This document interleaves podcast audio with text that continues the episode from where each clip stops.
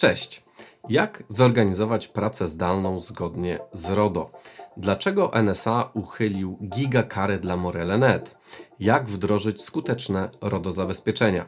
W skrócie zapraszam Cię na przegląd najważniejszych RODO aktualności z lutego 2023 roku. Gotowi? No to czas na RODO.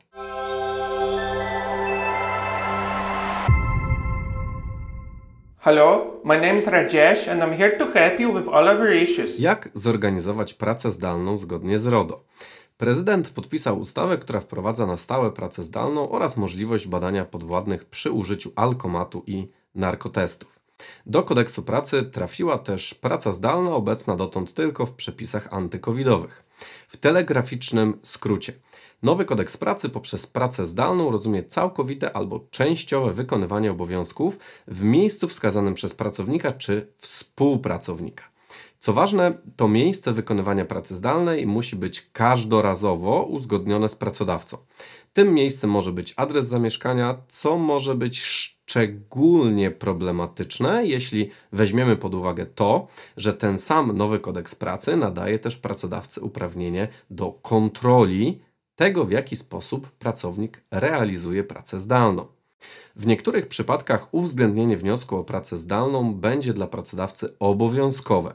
Na przykład w przypadku pracownicy w ciąży albo pracownika wychowującego dziecko do ukończenia przez nie czwartego roku życia. No dobrze, ale co to wszystko ma właściwie wspólnego z RODO i jakie powinienem z tego wyciągnąć wnioski dla swojej organizacji? Wbrew pozorom punktów stycznych z RODO jest tutaj dość dużo. Po pierwsze, musisz przeszkolić pracowników i pokazać im, jak pracować zdalnie w taki sposób, żeby nie narażać poufnych informacji, w tym danych osobowych, na wyciek czy utratę. Możesz skorzystać z przygotowanego przez nas bezpłatnego szkolenia, które opublikowaliśmy na naszym kanale w kwietniu 2023 roku. Link do szkolenia znajdziesz w opisie odcinka. Po drugie, jeśli jeszcze tego nie zrobiłeś czy nie zrobiłaś, przeprowadź jak najszybciej ocenę ryzyka dla pracy zdalnej. Oczywiście pamiętaj o tym, żeby następnie wdrożyć adekwatne zabezpieczenia techniczne do zdiagnozowanych w toku oceny zagrożeń i podatności. Po trzecie, Procedury, procedury i jeszcze raz procedury. Zadbaj o to, żeby opracować albo zaktualizować następujące dokumenty: regulamin pracy zdalnej i zasady bezpiecznej pracy zdalnej. Jeżeli nie wiesz, jak takie zasady powinny zostać opisane, mam dla Ciebie kolejną dobrą wiadomość. Na naszym blogu przygotowaliśmy dla Ciebie poradnik Zasady pracy zdalnej ARODO. Link znajdziesz oczywiście na dole w opisie odcinka. No i po Trzecie, zastanów się nad tym, w jaki sposób będziesz przeprowadzać kontrolę realizowania pracy zdalnej, na przykład w prywatnym mieszkaniu pracownika.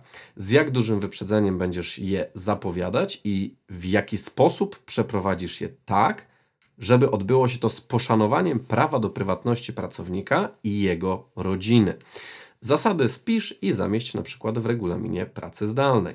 No i wreszcie po Czwarte, jeśli planujesz wprowadzić badania podwładnych przy użyciu alkomatu czy narkotestów, no to również musisz w odpowiedni sposób opisać i uregulować to wszystko pod kątem RODO. Pamiętaj szczególnie o aktualizacji rejestru czynności przetwarzania RCP o nowy proces.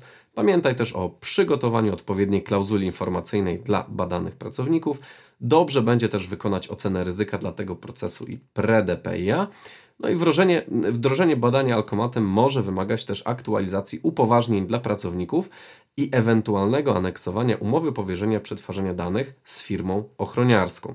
Szczególnie w przypadku, kiedy badanie alkomatem ma realizować na Twoją rzecz właśnie zewnętrzna firma ochroniarska. Sarah, you have a, one ticket on Cushing Street, no parking 8 to 10. Correct. Uh, you were there, at, oh no. Not the one I minute- literally pulled up Not the at one minute. 9:58. Przechodzimy do newsa numer 2. Dlaczego NSA uchylił gigakarę dla Morele.net? Naczelny Sąd Administracyjny uchylił gigakarę nałożoną na spółkę Morele.net w związku z giga wyciekiem danych.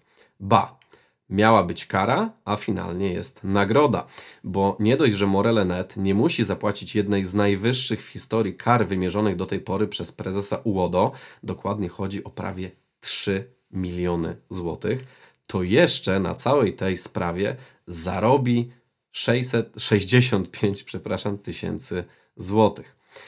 No dobrze, pozwoliłem sobie na mały clickbait. Słowo zarobi i nagroda trzeba by było ubrać w cudzysłów, bo dla Morele Net nie jest to żaden zarobek, tylko zwrot kosztów postępowania sądowego. A i o nagrodzie ciężko mówić w sytuacji, kiedy całe urzędowo-sądowe, wieloinstancyjne postępowanie kosztowało pracowników i zarząd Morel.net masę nerwów i stresu, nie mówiąc już o stratach wizerunkowych dla tej firmy.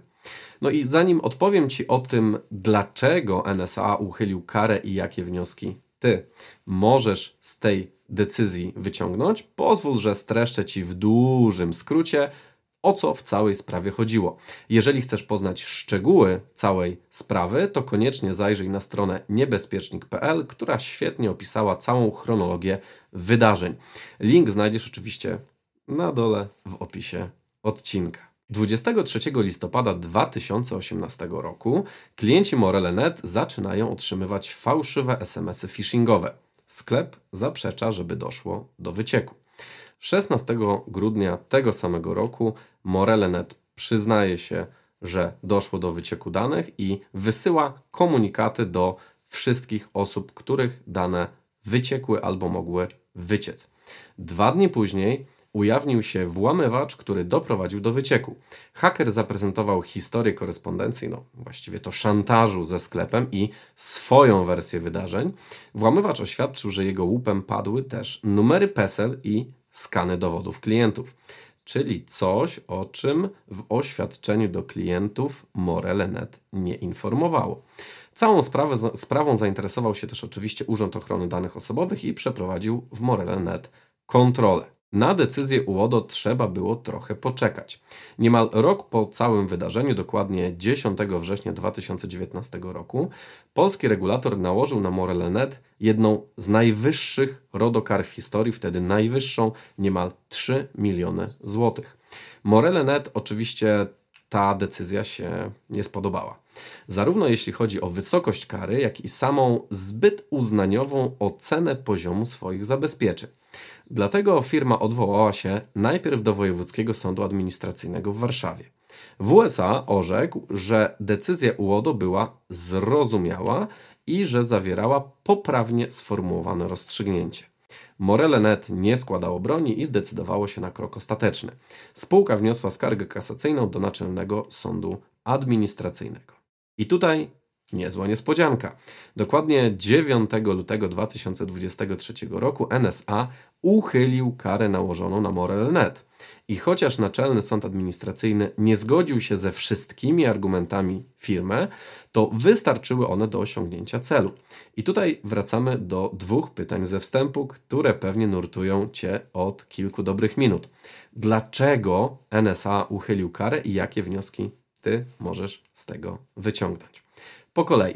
NSA przypomniał, że RODO jest elastycznym aktem prawnym i w przeciwieństwie do słynnego już rozporządzenia MSWiA z 2004 roku, RODO nie wprowadza wymogu stosowania żadnych konkretnych, odgórnie zdefiniowanych wymagań dotyczących bezpieczeństwa. Na szczęście. Jakie zabezpieczenia mają w takim razie stosować firmy i instytucje przetwarzające dane osobowe? Adekwatne, odpowiednie, czyli każda firma i instytucja w Polsce ma obowiązek obserwować ryzyko i się dostosować do aktualnych zagrożeń. Czy to oznacza, że każda organizacja, na przykład Morele.net, w której dojdzie do ataku hakerskiego, zostanie uznana przez UODO za stosującą niedostateczny poziom zabezpieczeń? No, jak podkreśla NSA, Niekoniecznie. Zdaniem Naczelnego Sądu Administracyjnego środki techniczne i organizacyjne, których wymaga RODO w celu zabezpieczenia danych, to nie są takie środki, które będą skuteczne zawsze. Bo jak wiemy, nie ma takich zabezpieczeń, które nie byłyby do przełamania. W USA podkreślił, że chodzi o stosowanie takich zabezpieczeń, których stosowanie mogło być w momencie naruszenia uznane za obiektywnie wymagane. Innymi słowy, Morele.net nie może być oceniane wyłącznie w kontekście ostatecznych skutków ataku. Czyli mamy wniosek numer jeden. Nikt nie może oczekiwać od ciebie wdrożenia idealnych i nieprzełamywalnych zabezpieczeń. Osiągnięcie stuprocentowego poziomu bezpieczeństwa jest po prostu niemożliwe. Natomiast tym, czego oczekują od ciebie Urząd Ochrony Danych Osobowych, sądy, twoi klienci czy pracownicy, to nieprzerwane, ciągłe monitorowanie aktualnych zagrożeń i wdrażanie zabezpieczeń, które będą adekwatne do tych zagrożeń. W myśl starej zasady: bezpieczeństwo to nie produkt, bezpieczeństwo to proces. I ten proces musisz oczywiście odpowiednio udokumentować, na przykład przeprowadzając cykliczne oceny ryzyka. I tutaj krótka, jednominutowa autopromocja z naszej strony. W monitorowaniu zgodności z RODO Twojej organizacji super pomocnym narzędziem jest SODO, czyli nasz system do zarządzania ochroną danych osobowych. Za pomocą SODO przeprowadzisz oceny ryzyka, audyty, wdrożysz dokumentację RODO, przeszkolisz zespół, nadasz mu upoważnienia, będziesz ewidencjonować naruszenia, prawa, realizację praw osób, prowadzić rejestry RCP i RKCP i wiele, wiele innych. Całość podana jest w bardzo przystępnej i prostej do wdrożenia formie, nie tylko jako aplikacja przeglądarkowa, ale i pierwsza w, w Polsce aplikacja mobilna do zarządzania RODO, dostępna zarówno na iOS-a, jak i Androida. Dołącz do ponad 40 tysięcy użytkowników SODO i zacznij budować skuteczny, zautomatyzowany i rozliczalny system ochrony danych osobowych. Nie musisz kupować kota w worku, możesz skorzystać z bezpłatnej wersji Start. Więcej informacji o naszym systemie razem z możliwością bezpośredniego założenia konta znajdziesz na naszej stronie internetowej www.sodo.com.pl. Link widzisz teraz na ekranie, znajdziesz go też oczywiście na dole w opisie odcinka. Wróćmy jeszcze do wniosków z wyroku Wojewódzkiego Sądu Administracyjnego. Drugi kluczowy powód uchylenia kary to wątpliwości NSA względem, te, względem tego, w jaki sposób WSA i UODO oceniły stosowane przez Morele.net zabezpieczenia. Zaskarżając decyzję UODO, Morele.net domagała się m.in. przeprowadzenia dowodu z opinii niezależnego biegłego. Zarówno UODO, jak i WSA pominęły bardzo ważny fakt, że sprawa wycieku danych z Morel.net była nowatorska i bezprecedensowa. Dlatego też uzasadnione było większe zobiektywizowanie oceny środków zastosowanych przez Morele.net. Według NSA Urząd Ochrony Danych Osobowych może nie posiadać wystarczającej własnej wiedzy specjalistycznej, która by pozwoliła na ocenę odpowiedniości środków technicznych i organizacyjnych, szczególnie w działalności gospodarczej o tak dużej skali działania. Czyli mamy wniosek numer dwa. Jak widać, decyzje UODO ani nawet odwołania do WSA nie są ostateczne. I jeśli jesteś absolutnie przekonany czy przekonana o słuszności swoich argumentów, warto walczyć do końca. I oczywiście nikt nie da ci gwarancji sukcesu, ale z drugiej strony wyrok w USA jest niezbitym dowodem na to, że w Polsce w zmaganiach z urzędami nie jesteś na z góry straconej pozycji. W dużym skrócie to właśnie podstawowe przyczyny uchylenia kary finansowej nałożonej przez Morele.net. Jeśli interesują Cię szczegóły, link do pełnej treści orzeczenia NSA znajdziesz oczywiście w opisie odcinka na dole. Ja mam do, mam do wszystkiego jedno i to samo hasło. Przechodzimy do newsa numer 3. Jak wdrożyć skuteczne RODO zabezpieczenia? Ha, świetne pytanie, zwłaszcza przez pryzmat poprzedniego newsa. Ale po kolei. Do Urzędu Ochrony Danych Osobowych 20 września 2020 roku wpłynęło zgłoszenie naruszenia ochrony danych złożone przez Sąd Rejonowy w Szczecinie. Do naruszenia doszło na skutek zgubienia trzech pendrive'ów. Jednego służbowego i dwóch prywatnych, nieszyfrowanych. Ten służbowy był szyfrowany. Na zgubionych nośnikach znajdowały się projekty orzeczeń i uzasadnień zawierające dane osobowe.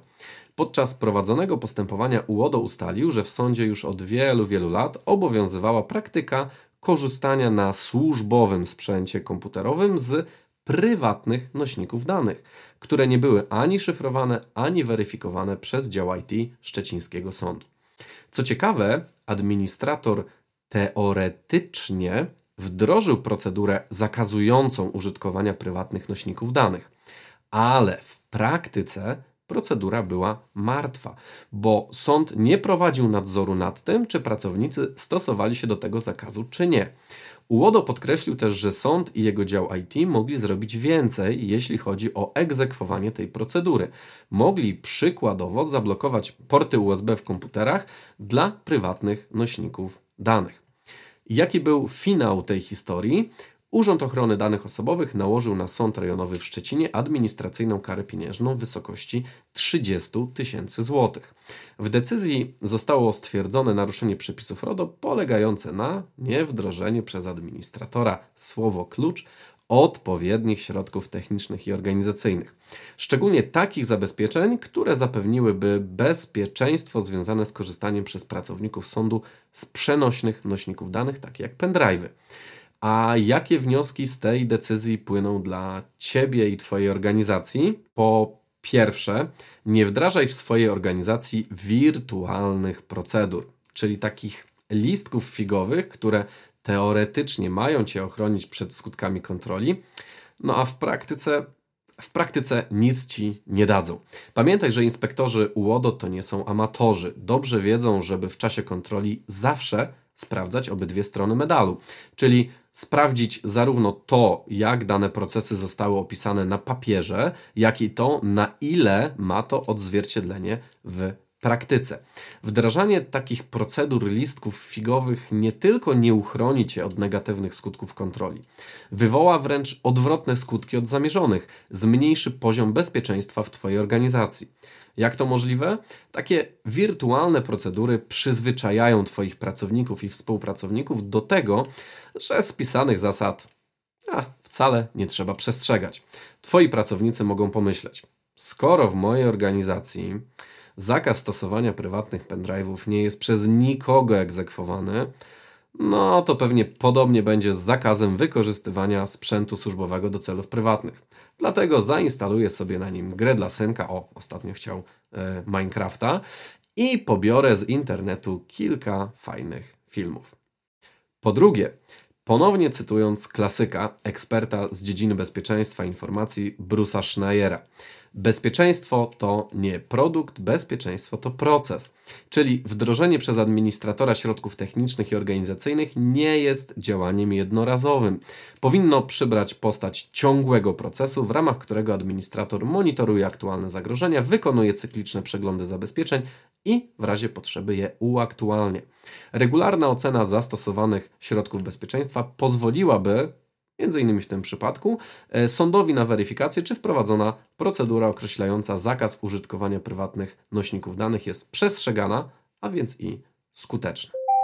Podsumowując, po pierwsze, przygotuj się do stosowania nowego kodeksu pracy. Przeszkól zespół z bezpiecznej pracy zdalnej, wykonaj odpowiednie oceny ryzyka pracy zdalnej, opracuj wymagane regulaminy i procedury, a badanie trzeźwości realizuj z poszanowaniem prawa do prywatności pracowników. Po drugie, Nikt nie może oczekiwać od ciebie wdrożenia idealnych i nieprzełamywalnych zabezpieczeń. To, o co musisz zadbać, to nieprzerwane, ciągłe monitorowanie aktualnych zagrożeń i wdrażanie zabezpieczeń, które będą adekwatne do tych zagrożeń. Po trzecie, nie wdrażaj wirtualnych i niestosowanych w praktyce procedur. Mogą one wywołać efekt odwrotny od zamierzonego. Po czwarte, koniecznie podziel się w komentarzach swoimi doświadczeniami ze stosowania wirtualnych procedur. Dlaczego nie działały w praktyce i co można było zrobić lepiej, żeby zaczęły działać.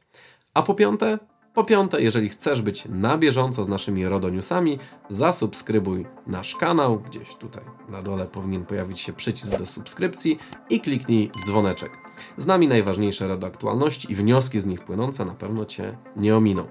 A jeśli będziesz mieć jakieś pytania czy wątpliwości, pisz do nas albo dzwoń. Dane kontaktowe znajdziesz w opisie odcinka.